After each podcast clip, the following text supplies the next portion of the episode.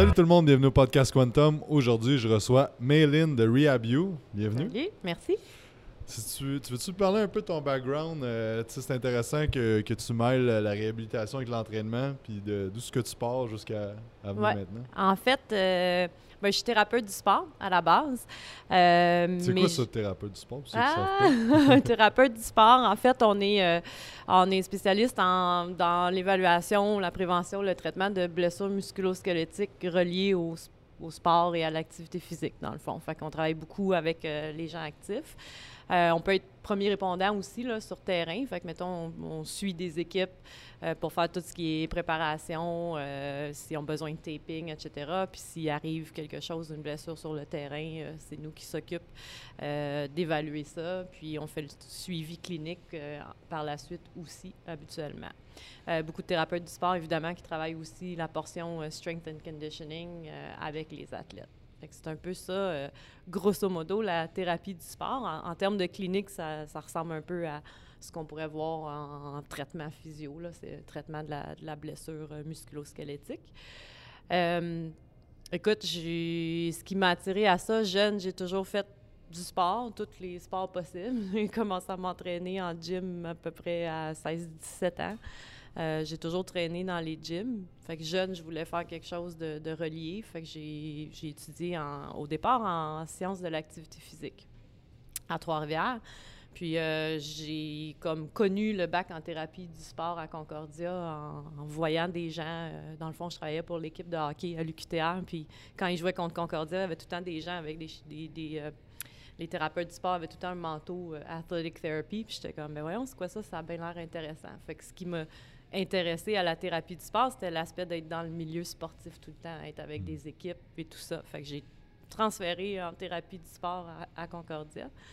Mais euh, comme j'étais quelqu'un de gym, ben, je me suis retrouvée vraiment à faire comme plus de la rehab en, en gym. Fait que j'ai eu, en finissant mon bac, j'ai eu des contrats avec euh, des équipes euh, universitaires. J'étais allée faire un contrat à Ottawa, à l'Université Carleton. Puis même là-bas, je me suis retrouvée à, tu sais, je, faisais du traitement clinique, euh, je suivais des équipes.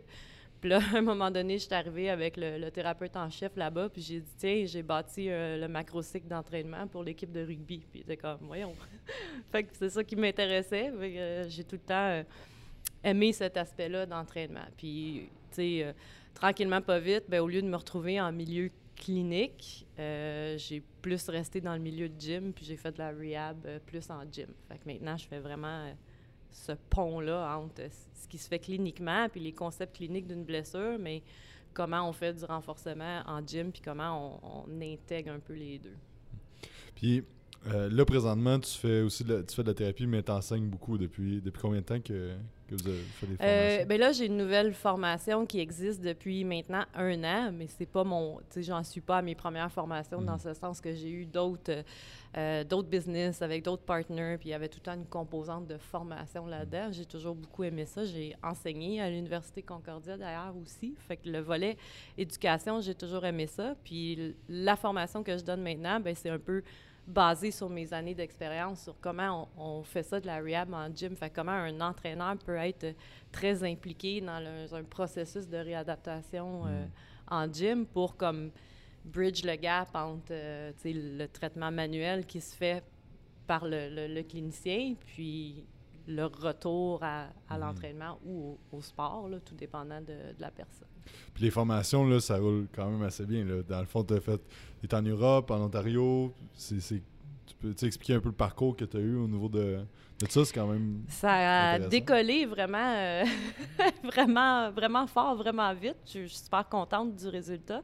En fait, euh, la première, première formation, elle a été euh, évidemment au Québec. Puis plus on, on, a poussé les concepts, plus euh, ça a comme pogné, euh, pogné ailleurs. Puis le, feedback qu'on reçoit toujours de la formation, c'est vraiment dans l'application pratique. Parce que c'est vraiment une formation qui amène une structure à comment je m'assure que ma- mon individu a une fonction optimale. Qu'il y ait eu une blessure ou qu'il n'y ait pas de blessure, mais il y a souvent des gens qui, qui, travaillent sur une base qui est sous-optimale. Mais on- le problème avec lequel on se retrouve, c'est que souvent, on essaie de corriger du mouvement avec du mouvement. On essaie de corriger un exercice avec un exercice.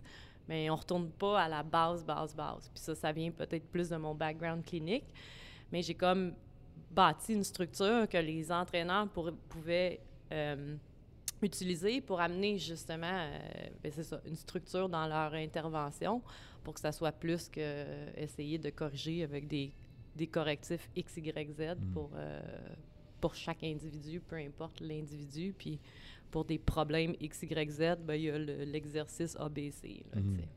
Tu parlais de, le gap entre la thérapie manuelle puis, euh, puis l'entraînement. C'est quoi que vous faites de différent qui, qui fait en sorte que ça marche mieux ou que ça marche de façon optimale? Bien, je pense que le problème, beaucoup en, en rehab, c'est que les gens vont chercher un traitement qui est 90 du temps manuel, fait qu'un traitement qui est plus axé sur les symptômes. Puis, soit qu'ils continuent leurs activités telles quelles ou qu'ils évitent plein de mouvements, puis ils se font donner pêle-mêle des petits exercices protocolaires de rehab. Fait que ça, c'est ça a zéro structure, puis tant qu'à moi, ça a zéro transfert sur ramener à la performance. Fait que ce qui, ce qui manque, c'est, oui, il y a des exercices protocolaires de rehab qui fonctionnent, qui ont un but, mais on les place où dans une structure? Puis dans la balance de l'entraînement, comme il y a plein d'affaires à modifier puis à modeler selon le, processus de rehab. Fait que c'est si on évite une catégorie de mouvement, mettons tu te blesses à l'épaule, tu dis bon ben je suis traité actuellement pour mon épaule, je vais faire juste du lower body ben là, ça, c'est. Tu finis par vraiment underloader ton épaule, tout ton haut du corps, alors qu'il y a plein d'affaires que tu aurais pu euh, modifier, euh, intégrer à ton processus pour éviter d'être sous-chargé, dans le fond. Hmm.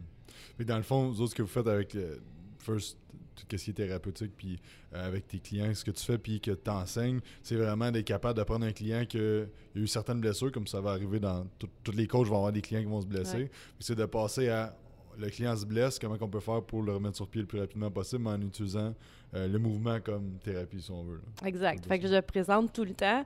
Puis, tu sais, j'ai utilisé le mot par exprès, stratégie, parce que ce que j'explique aux entraîneurs, c'est que si tu comprends dans les différentes séquences de la stratégie, c'est quoi l'objectif, tu peux utiliser tes outils à toi, tu sais. Mm. Moi, dans mon bloc de mobilisation, ça se peut que je mette mes mains sur la personne, mais si tu peux pas mettre tes mains sur la personne parce que tu n'es pas, pas clinicien, tu n'es pas masso, tu n'es pas thérapeute, tu n'es pas physio, etc., bien, il y a des, des, des, outils de mobilisation que tu peux apprendre et utiliser. Puis même pour moi qui peux mettre mes mains sur quelqu'un, je leur montre toujours un plan parce que même si je vois la personne une fois par semaine, ce qu'elle va faire, elle, à tous les jours, c'est bien plus important pour son processus de mm. rehab. Puis qu'il y a une structure là-dedans, c'est bien plus important que le nombre de fois que je peux mettre mes mains puis, euh, l'aider avec ses symptômes ou juste une partie de ce qui va être sa structure de rehab. Puis tu parlais de ta partie de mobilisation, tu as comme un, je pense, un genre de périodisation que tu utilises. Euh, je pense que tu sais, l'année passée, à Apocalypse, j'avais vu. Euh, oui, c'est comme une séquence euh, mobilisation, activation, intégration. Puis la joke au Apocalypse que j'avais faite, c'est que ça donne mai. Ouais, je pouvais pas l'oublier, tu sais. Fait que quand j'ai, quand j'ai, je me suis assis pour dire bon, mais comment je vais monter ma formation, j'ai pensé à ok, mais moi je fais quoi avec un client, tu sais? Puis là, je disais, ah, au début, je crée, je crée de l'espace ou un meilleur espace dans, dans lequel bouger, tout, tout dépendant du client que j'ai. Es-tu hypomobile, es-tu hypermobile? Fait que ça, c'est mobilisation. Activation, je vais chercher à adresser tous les facteurs qui peuvent contribuer au mouvement. Si tu dis mind-muscle connection, si tu mieux comprendre la biomécanique, si tu, peu importe ce que c'est, qu'est-ce qui va promouvoir un meilleur mouvement ou qu'est-ce qui va aider au mouvement. Puis dans le bloc intégration, ben on essaye de créer un comportement là-dessus. Fait qu'est-ce que je peux faire? Quelle modification, régression, variation de, main lift que je peux utiliser qui va permettre à ma, personne de focuser sur ce qu'on vient de faire puis rester comme organisé. Mm. Fait que c'est mobilisation, activation, intégration. Puis c'est comme. Je pense tout le temps en fonction de ça. Fait que c'est mm. comme ça que j'établis comme une structure dans, dans mes interventions ou dans ma, dans ma planification. parce que souvent, euh, le monde, quand ils se font mal, par exemple, à l'épaule, ils arrêtent de l'entraîner puis ils arrêtent tout mouvement. Fait que j'imagine avec ce, principe-là, c'est que si tu trouves certains mouvements qui n'ont pas trop de douleur, tu es capable d'activer certains groupes musculaires, puis après ça, d'intégrer de quoi un peu plus avancé, ben, on va aller beaucoup plus rapidement vers, ben oui, exactement. Puis, tu sais, les exercices qui sont donnés typiquement en, comme rehab, ben, c'est des exercices à très basse intensité, Mhm. des exercices pour réactiver. Puis oui, c'est correct, mais tout seul, ça fera rien. Mhm. Comment on peut les intégrer, ces exercices-là, dans une structure? Puis au-delà de ça, qu'est-ce que je peux encore faire? Qu'est-ce que je peux encore loader le plus possible? Parce que, je- tu sais, je dis tout le temps, rehab is training. Fait que le rehab, dans le fond, c'est de l'entraînement. Fait que ça prend de la force dans, le- dans le continuum des soins. Parce que si tu n'as pas de force, je veux dire, veux, veux pas, si tu underload, ben, tu vas être moins résilient en bout de ligne. Puis tu vas avoir un, un plus grand bout de chemin à faire si tu as tout arrêté de faire ton upper body parce que tu avais un, un problème à l'épaule alors qu'il y a plein d'autres mouvements que tu aurais pu faire. Mais souvent, personne ne prend le temps de, de faire ça. Puis certainement, le thérapeute qui est en clinique n'a pas le temps de réviser tout ton plan d'entraînement. Puis c'est pour ça que là, il y a un gros rôle important qui peut être joué par les entraîneurs. Puis c'est ça que j'essaie de leur apporter dans, dans la formation. Puis, exemple, que quelqu'un qui, qui écoute, exemple, que des douleurs ou des blessures à l'épaule, euh, qui veut mettre en pratique, juste seulement en écoutant ça, là, tu sais, pas à 100%, là, mais il veut mettre en pratique un peu ton mobilisation, activation, intégration. Tu peux donner un exemple, mettons, pour une douleur d'épaule, ça ressemblerait à quoi? Ben, écoute, c'est dur à dire comme ça parce que ça peut être bien des affaires, les douleurs à l'épaule, mais mettons, euh, mettons dans ton. Mettons qu'on y va avec ce qui est, donné typiquement en, thérapie. Euh, je relâche, tu sais, souvent en thérapie, ils se font relâcher. Ils se font relâcher trapèze supérieur parce que le trapèze supérieur devient full, engagé. Ils se font relâcher au niveau rhomboïde, etc. Puis après ça, ils se font donner des exercices de rotation externe, puis ils modifient rien dans leur entraînement. Dans une séquence idéale, ben oui, tu vas avoir dans ton bloc modification peut-être tes exercices de relâchement parce que oui, peut-être que ton trapèze il est devenu hypertonique, il est suractivé.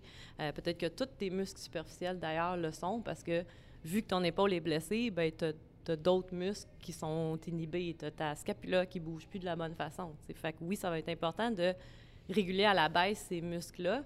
Mais après ça, il faut que tu viennes réactiver, tu viennes travailler les muscles qui contrôlent la scapula. Puis là, le, le fameux exercice de rotation externe, ben, il peut être utile dans le bloc activation pour réactiver la coiffe, parce que si la coiffe est blessée, elle va être inhibée. Mhm. Fait que ça, c'est correct. Mais au-delà de ça, il va falloir que tu travailles sur ton, ton contrôle scapulaire, mais d'un- d'une prise de conscience, parce que cette prise de conscience-là, de la position de ta scapula, ben, tu l'as plus. Mhm. Tu la perds parce que tu es blessé, tu t'es blessé parce que tu ne l'avais pas, peu Ouais, importe. Tu sais, which came first, the chicken or the egg, mais c'est sûr qu'il va falloir que tu travailles là-dessus, tu sais. Fait que ça, dans ton bloc activation, ben, créer cette conscience-là, ça va être important. Puis après ça, dans le bloc intégration, ben, il faut savoir, tu sais, tout dépendant, c'est quoi ton problème à l'épaule, elle est où la douleur, ben ça se peut qu'on dise, OK, ben on sait que faire du horizontal row en pronation, ça sera pas tolérable, mais en supination, ça va se tolérer très bien, fait qu'on peut continuer à le faire.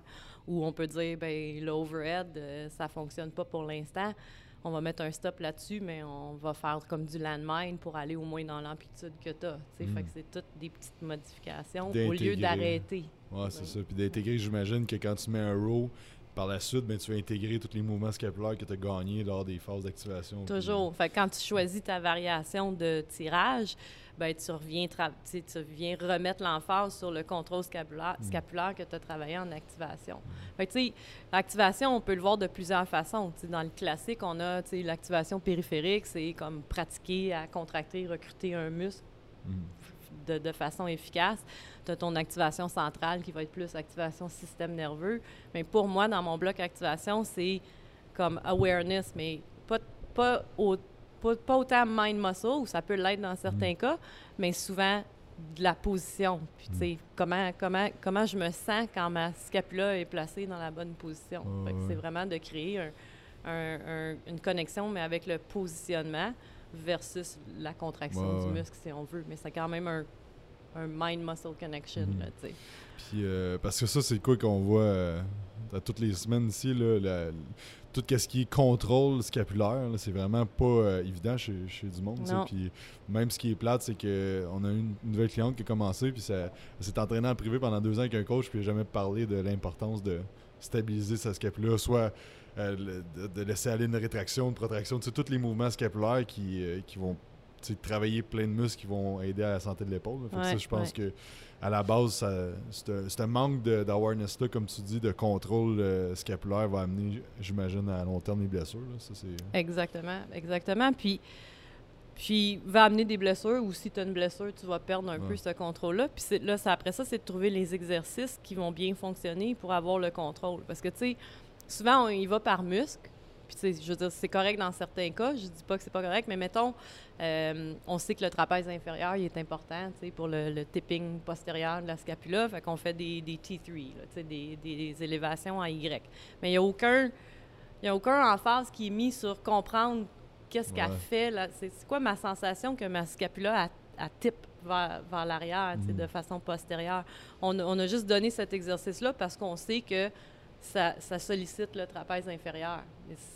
On le sait, mais la personne le fait, mais ne comprend pas vraiment ce qu'elle essaie de faire. Fait que, c'est des exercices que j'utilise rarement, en fait, dans mon, pro- dans mon bloc activation parce que j'y vais plus avec des exercices que la personne va comprendre ce qui se passe au niveau de l'omoplate. Sinon, demande à quelqu'un de contracter son trapèze inférieur au même titre de contracter son biceps. Hmm.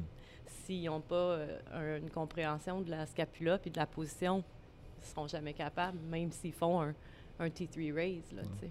Puis ça, le trap 3, j'ai donné longtemps, mais tu sais, il n'y a personne qui est sans bonne place. C'est Ouais. dur de, de faire ça, tandis que tu sais, tout ce qui est plus mouvement overhead, que tu vas faire une dépression scapulaire, justement, que tu t'apprends à comment l'intégrer, par exemple, dans un, un lat pull down ou dans un mouvement qui va être en ligne avec les fibres, ben là, ça va être beaucoup plus Ouais. intéressant sur la longévité à, à long terme. là. Exactement. Euh, puis, euh, c'est quoi les, les blessures que tu vois le plus.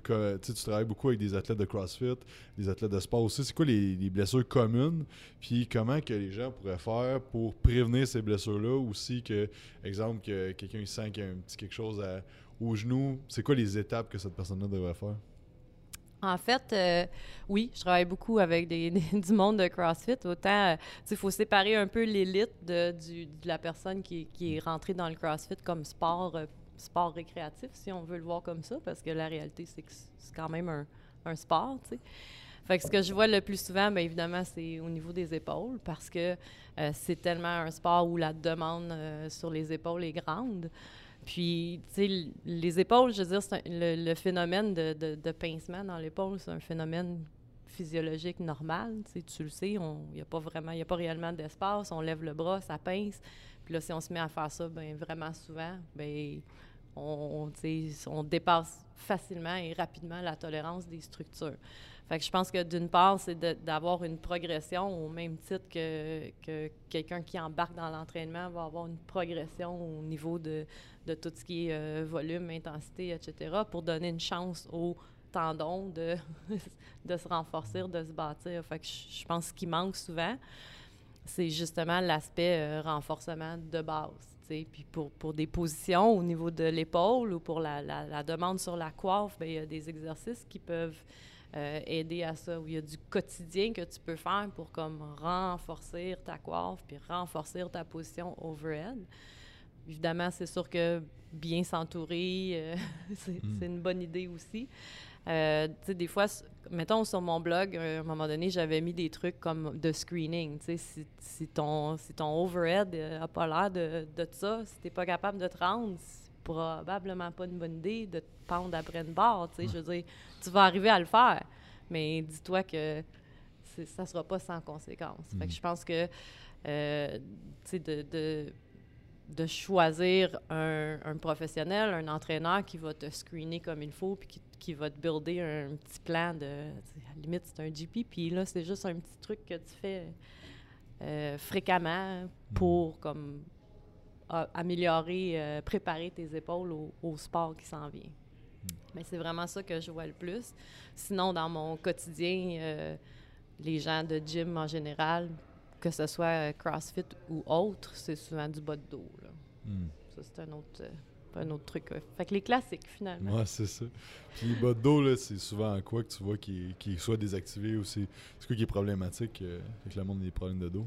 Souvent, le bas de dos, je les régresse à regarder vraiment le, le rythme lombo-pelvien. Fait que c'est ça qu'on voit beaucoup dans le cours parce que tu as des gens qui, qui ont un qui, ont, qui sont capables de deadlifter, puis que tu, regardes le deadlift, puis il me semble qu'il a l'air correct, mais si tu régresses un peu, tu vois que le timing n'est pas tout à fait là. Tu vois que ils ont beaucoup plus de difficultés à maintenir leur arche, puis ça, ça, vient du fait que ils ont un bassin qui est plus en rétro, ou ils ont, ils ont une capacité qui est différente. Fait que c'est beaucoup de les ramener euh, à la, la, la, fonction de base, d'aller voir s'il y a des trucs qui limitent la fonction de base. Puis après ça, ben le comportement, c'est-à-dire, bon, je suis capable maintenant de dissocier mon bassin de mes hanches puis de mon lombaire pour maintenir un, un neutre. Fait que c'est souvent je vois souvent du mauvais timing, les hanches, le tronc. Je vois souvent un manque de, tu sais, une incapacité de vraiment créer un arche consciemment. Encore là, il manque d'awareness, tu sais. Faut que tu puisses créer un arche dans ton, dans un léger arche dans ton bas de dos pour que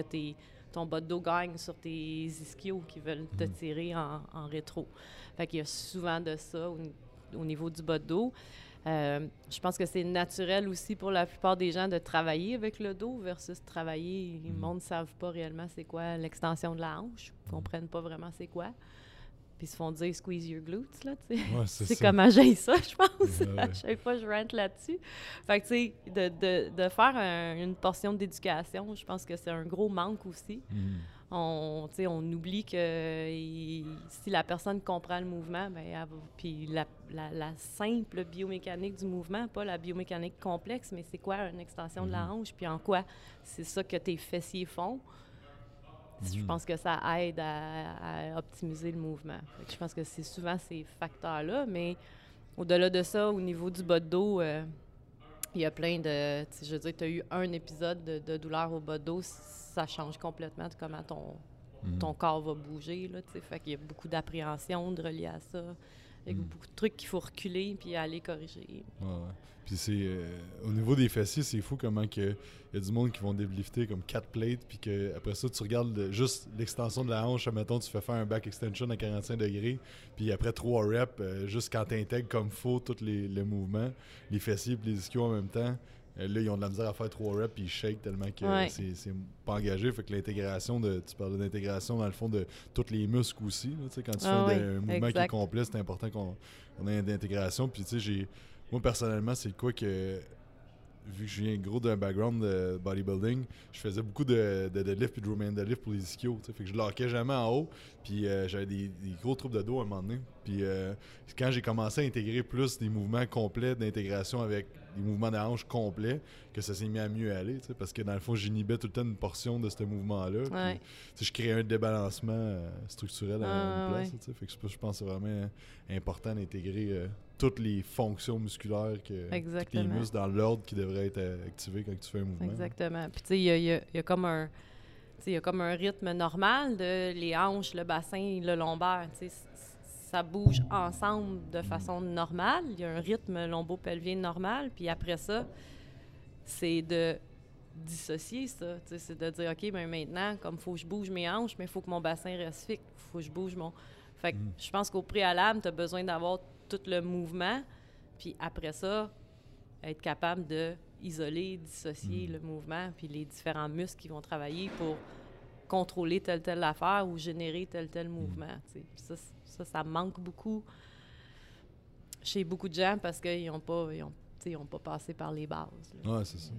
C'est fou de voir autant de monde qui vont dans les gyms qui s'entraînent seuls que tu les vois s'entraîner, mais il n'y a aucune maîtrise de, toutes les bases. Fait que je pense que c'est vraiment important de. oui, tu peux être autodidacte, mais de te faire coacher, tu vas avancer vraiment plus vite. Là, autant que si tu veux faire de la préhabilitation, d'aller faire tes cours. en tant que. Mettons, si tu veux être autodidacte, ben, tu devrais être autant autodidacte qu'un coach va l'être. Fait d'aller faire des formations comme tu donnes ou de faire appel à du monde comme toi qui peut vraiment t'apprendre, OK, ben, les bases de comment tu devrais. Euh, tes muscles devraient fonctionner pour t'entraîner. Ça, c'est vraiment la base avant, avant de faire un bench press. Il faut que tu aies une, certaine compréhension de ta scapula et de ton positionnement. Avant de faire un row, etc. Un squat, un deadlift, un bench, on dit que c'est des bons exercices, mais. C'est complexe. Des fois, puis tu sais, des fois, c'est le monde à l'envers. J'ai même une étudiante en kin qui me dit l'autre fois, ben ce qu'on apprend en kin, c'est les, euh, les, les, exercices multi-joint avant les single joint. Puis à un moment, je suis comme, ben je vais te dire honnêtement que pour moi, ça fait pas de sens, Mm. ça. Parce que le multi-joint est plus complexe. Fait que pourquoi qu'on commencerait avec le plus complexe Ouais, alors que, tu sais, comprendre comment isoler une articulation, comment isoler un muscle, ben, après ça, tu vas faire tes mouvements multi-joint. C'est comme, c'est rendu à l'envers.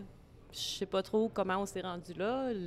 L'entraînement fonctionnel, le concept de faut, euh, faut s'entraîner, faut que ça ressemble au mouvement, mais là, je veux dire, la vie de tous les jours, c'est pas des exercices d'entraînement. le patron de mouvement n'est pas la même chose que l'exercice. Mhm. sais. On parle de capacité versus performance. C'est Mhm. pas. euh, Bref, j'étais comme vraiment surprise puis comme pas d'accord.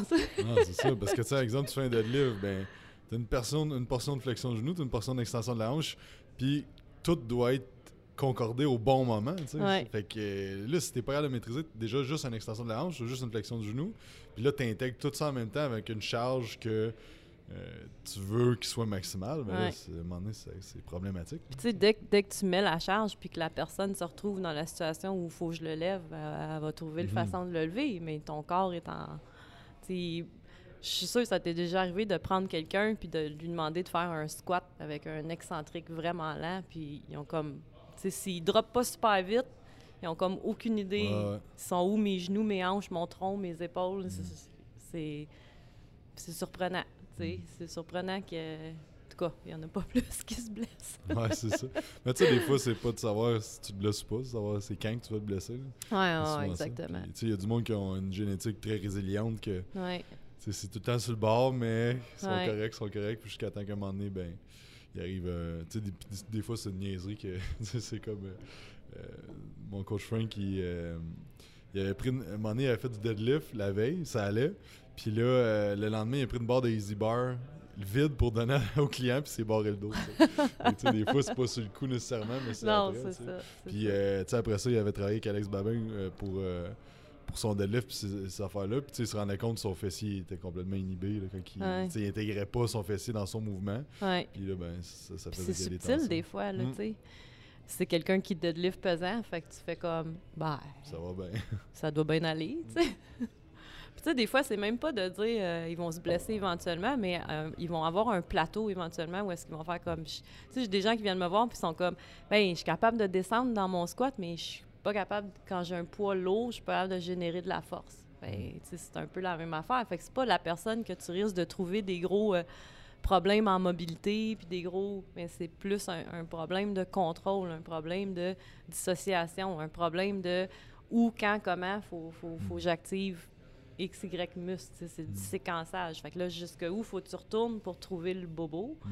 Euh, des fois, il faut que tu retournes vraiment à, à la fonction de base. Là, fait qu'on, encore là, ce qui est intéressant avec la stratégie, c'est d'aller identifier c'est quoi. Puis si je, décide d'utiliser euh, une- un band entre les genoux, qui est un autre de mes rants, Mhm. ben ça va être parce que c'est ça qui fonctionne avec cette personne-là, pas un automatisme de ah t'es pas capable de générer de la force en bas de ton squat, euh, ton moyen fessier, euh, ah, Mhm. X Y Z là, tu sais.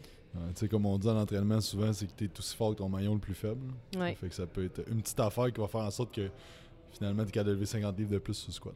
ouais. Là, tu parlais des bandes élastiques aux genoux. Ouais. euh, J'aimerais savoir ton thinking. euh, on a pas mal la même idée avec ça.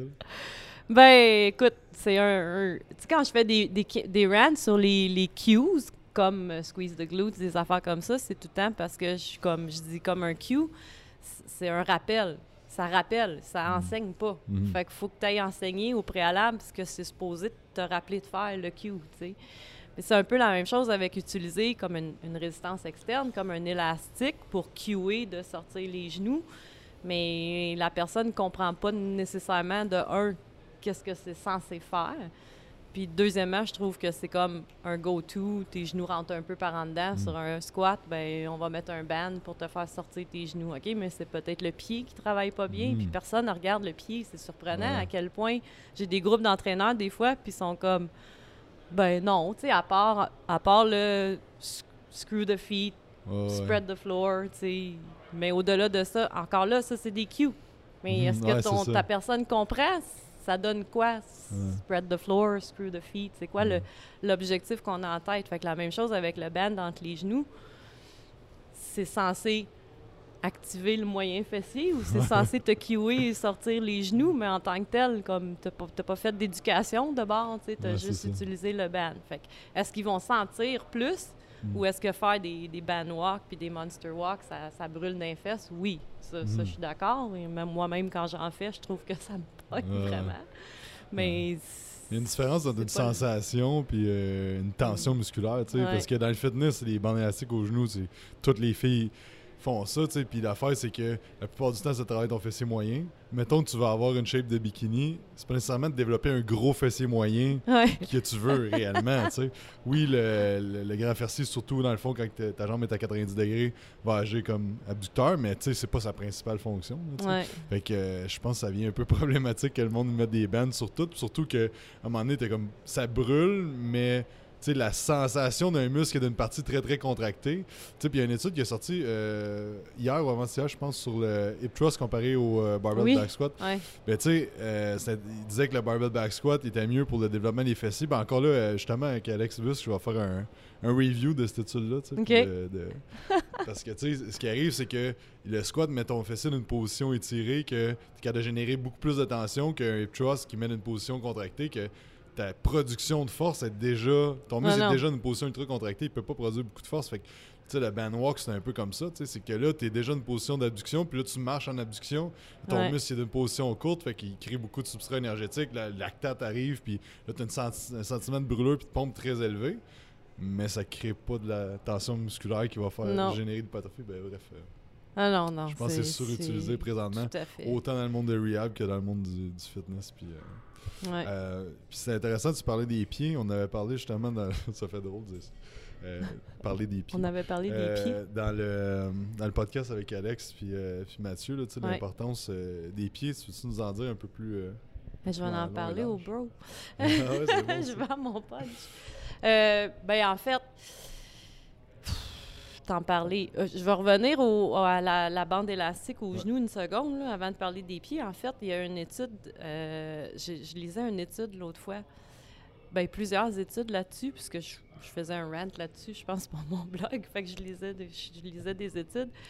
Puis il y a une étude qui avait regardé comme en fait l'activation du moyen fessier avec le band au genou, aux chevilles ou aux pieds. Puis tu sais, il disait en fait, euh, si tu veux vraiment activer ton moyen fessier, il faudrait que ton band soit à, la cheville ou au pied. Puis, ça fait du sens juste en mhm. termes de levier, tu sais. Puis en même temps, ben, au pied, c'est le, fait de, de, créer une, petite euh, rotation mhm. externe. Fait que si vous voulez utiliser la bande élastique, au moins mettez-la plus bas pour Mais ce qui arrive au pied, c'est que la, la, personne, des fois, elle, fait, elle met au pied, mais les genoux rentrent. Ouais. T'es pas plus avancé. Des fois, t'en vois, ils ont une bande élastique ultra tête au niveau des chevilles, puis là, ils marchent de côté, mais les genoux les Genoux rentrent c'est ça. Fait que, tu sais, c'est pour ça que, ça, c'est une des raisons que je dis au monde, c'est pour ça que des fois, tu t'en sors pas avec ton band, parce que c'est hmm. comme un lazy une solution lazy. Alors que si tu lui apprends comment travailler avec son pied, là, tu vas aller chercher l'activation des fessiers dans le fond qu'on veut. Hmm. Tu sais?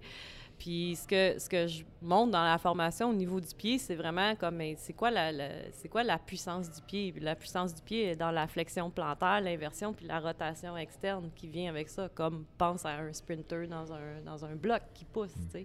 Fait que c'est comme ça qu'il faut travailler notre pied. Puis si on comprend ça, puis on travaille notre pied comme ça, ben veut, veut pas, ça génère la rotation externe qu'on veut aller chercher. Puis c'est ça qui va aider à comprendre que mes genoux sortent vers l'extérieur.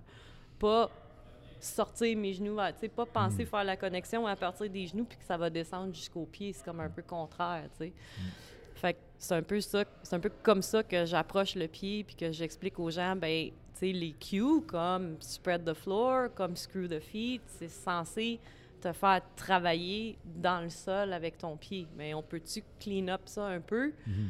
Peut-être pas clean up the cue, mais au moins comme expliquer à la personne c'est quoi l'intention derrière ça. Hmm. Puis là, si pour elle, pour y penser, ça c'est spread the floor ou pour y penser, c'est hmm. screw the feet, fine, mais au moins elle comprend c'est quoi le, travail que le pied est supposé de faire. Fait que c'est comme si, tu sais, si la puissance du pied est dans la flexion plantaire, inversion, rotation externe, ben il faudrait que tu travailles dans le sol comme si tu étais en train de faire ça de façon isométrique. Il hmm. faudrait que tu pousses dans le sol avec ton pied comme si tu veux monter sur tes orteils. Mm. c'est ça que le travail de ton pied doit faire. c'est juste une façon différente, je pense, de voir le pied que de juste de le spread the floor puis le screw the feet. Exact. Puis c'est fou que nous autres, on demande tout le temps à nos clients, quand on les évalue, juste de se mettre sur un pied. Ouais. Des fois, c'est fou, là. t'sais, Comment tu penses après ça de squatter deux plates quand t'es pas capable de te tenir juste sur un pied que ton pied va en valgus. Puis, Ouais. Sais, longtemps, moi, j'ai fait beaucoup de formations avec Poliquin, avec longtemps, j'étais comme c'est le vaste interne. Puis là, après ça, ben là, je pensais, OK, tu sais, quand les genoux ils rentrent, je veux dire. Ouais. Tu sais, quand les genoux ils rentrent, puis tu sais, au final, euh, le vaste interne, j'ai fait un cours d'anatomie sur cadavre, puis là, on regardait les fibres du vaste interne, puis j'étais comme, c'est impossible, ça contrôle le genou. Tu sais, que le genou il rentre, ça n'a pas rapport. Fait que bref, après ça, ben, ça m'a amené à regarder, euh, tu sais, avec Matt Boulet, il parlait beaucoup du pied, fait que là, tu sais, l'impact du pied, c'est fou, là, sur le... Des fois, t'as quelqu'un qui a des pieds vraiment à plat, il y a tout le temps des valgus, puis tu fais juste donner les- la bonne euh, sensation qu'il devrait avoir à son pied, puis faire travailler son pied. Ouais. Puis là, en dedans de 2-3 semaines, c'est réglé euh, Ah oui. pour, pour tout le temps. C'est ça qui est le fun. C'est pas juste euh, pousse tes genoux, pousse tes genoux. Puis là, tu fais juste répéter ça non-stop pendant 3 ans de pousser ses genoux. C'est ça, puis c'est pas qu'est-ce que c'est supposé de donner comme résultat. Exact. Fait que ça, c'est bien. euh, c'est mes. C'est mes gros, mes gros rants euh, sur, euh, sur ces, ces genres d'affaires-là. Des, tu sais, l'intention est bonne. Je veux Ouais. dire, je suis pas. Puis, tu sais, recul de 5 ans, j'en ai mis des bandes entre les Mm. genoux. Là, on a toutes fait des affaires qu'aujourd'hui, on est comme. Pourquoi je faisais ça? Ouais, si on n'est pas capable de le dire, peut-être qu'on est trop orgueilleux, là, mais Ouais. le but, c'est de continuer à apprendre. Mais tu sais, c'est de dire, ben aujourd'hui, je comprends que c'est pas la meilleure façon.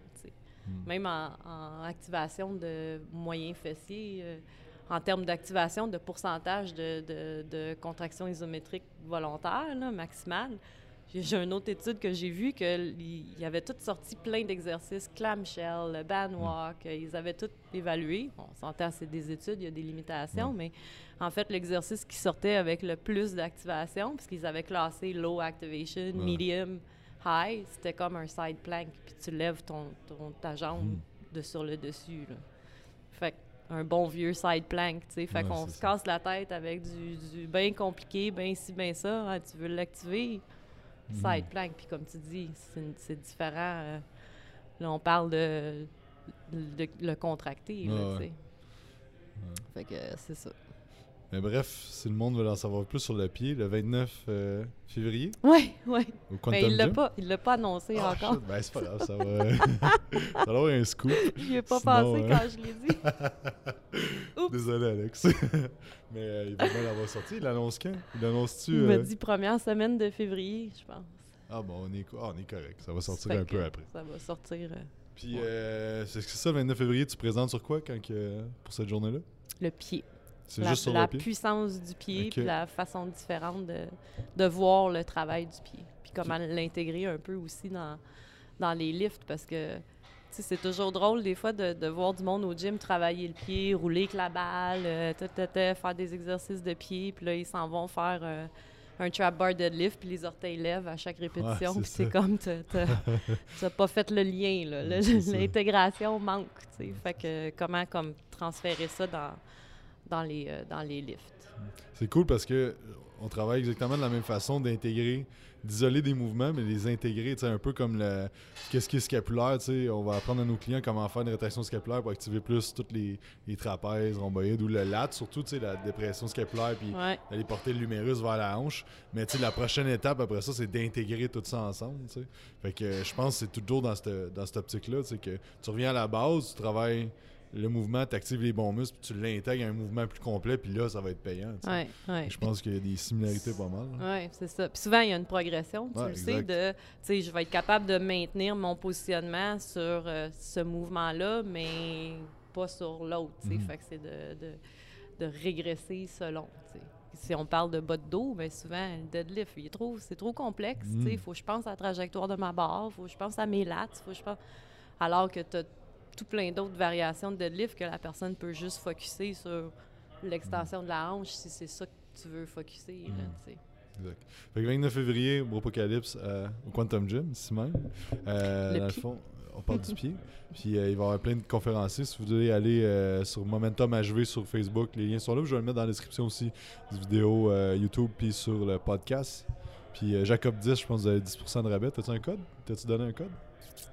Oui, ça doit être Mail-in euh, 10. Mail-in 10. Fait que euh, si vous voulez utiliser deux codes, je sais pas si ça marche. Puis euh, sinon, si, euh, si le monde veut en savoir plus, c'est quoi tes prochaines formations? Où est-ce qu'on peut, euh, qu'on peut avoir plus d'informations? Euh, sur le site, fait que euh, rehab-u.com, il y a comme un volet courses, puis toutes les formations sont là. Euh, prochaine au Québec en février, à Montréal, mais elle est sold out, Bon. ce qui est une bonne, chose. Bonne nouvelle. Après, on s'en vient ici. Puis après ça, Si euh, on a dit Ah, 23 au mai? mois de mai. 23-24 mai, je pense. Ouais. Après ça, c'est en septembre, la prochaine, euh, à Montréal. Fait que, en- au-delà de ça, je suis à l'extérieur, en, en Ontario, puis euh, à l'international. C'est où tu vas à l'international? Tu m'avais parlé l'autre jour. euh, Irlande. Fait Ok. qu'en mars, on a Irlande-France. En mai, on a Hong Kong, Shanghai. c'est, cool, c'est ça que tu Ouais, dernière fois. ouais, ouais. Ça, ça, Shanghai, ça va être différent parce que c'est avec un. Ils ont comme des, euh, des earbuds, puis c'est traduit en simultané, en. Wow. en mandarin ou en. Je, Ok. je sais pas, là. Tu vas parler en anglais, puis ça va le traduire Ouais, ça automatique. va être- Wow. Sinon, s'ils prennent un. Des fois, ils ont un. Tu sais, You Go, I Go. Fait que le- la personne que tu parles. Puis là, elle traduit ce que. Mais là, la- ta formation prend quatre Ah ouais, jours au ben lieu ouais. de deux. Là. Fait que je sais comme. Je pense que je vais prendre l'option des Ben earbuds. Là. Fait que euh, ça va être une première expérience à ce niveau-là. Ouais. À Hong Kong, je la donne en anglais. Ça, c'est pas un problème. Mais à Shanghai, euh, C'est fou. c'est ça. Ouais. Puis là, ben, cool. en France, ben, c'est euh, c'est en français, mais je finis tout le temps par euh, dire des niaiseries sans m'en rendre compte. Ouais, Comme la ça. dernière fois, j'étais allée, à chaque fois que j'ai dit pause salle de bain, tu sais, Ah ça ricanait parce que pour eux autres, c'est aller prendre une douche. Puis j'étais Ouais, comme, c'est- ça vous tentait pas de me le dire. Je l'ai dit à peu près six fois pendant la formation. c'est On va ça. prendre une pause salle de bain ou enlève tes bas, tu sais, pour faire le pied. Ouais. Mais c'est chaussettes là-bas. Ouais. Le bas, c'est enlève le bas, tu sais, comme Ouais. tout le bas. fait que non, c'était bien drôle. C'est plus touché là-bas. Ouais. Good, fait que dans le fond, c'est où qu'on peut te suivre? euh, de parler du site web? Oui, sinon? médias sociaux, euh, You, euh, sur Instagram, sur Facebook. Euh, c'est pas mal ça, là. Alright, Site ben, web, merci. médias sociaux. Super, merci euh, pour ta présence aujourd'hui. Eh ben, merci à toi. Puis Merci à tout le monde d'avoir écouté. J'espère que vous avez apprécié. N'oubliez pas de faire un 5 étoiles sur iTunes. Laissez-nous un avis aussi, ce que vous avez aimé euh, et euh, s'il y a des choses que vous n'avez pas aimé.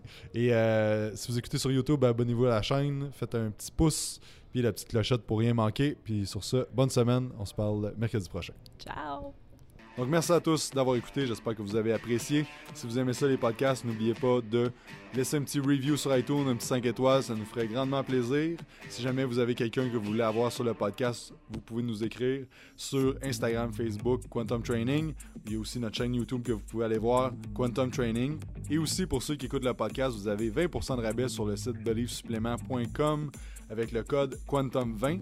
Si vous voulez un shaker incassable en acier inoxydable, pas de BPA, l'excellente compagnie Mana Apparel vous offre 15% de rabais avec le code Quantum15. Sur ce, passez une excellente journée et on se dit à la prochaine.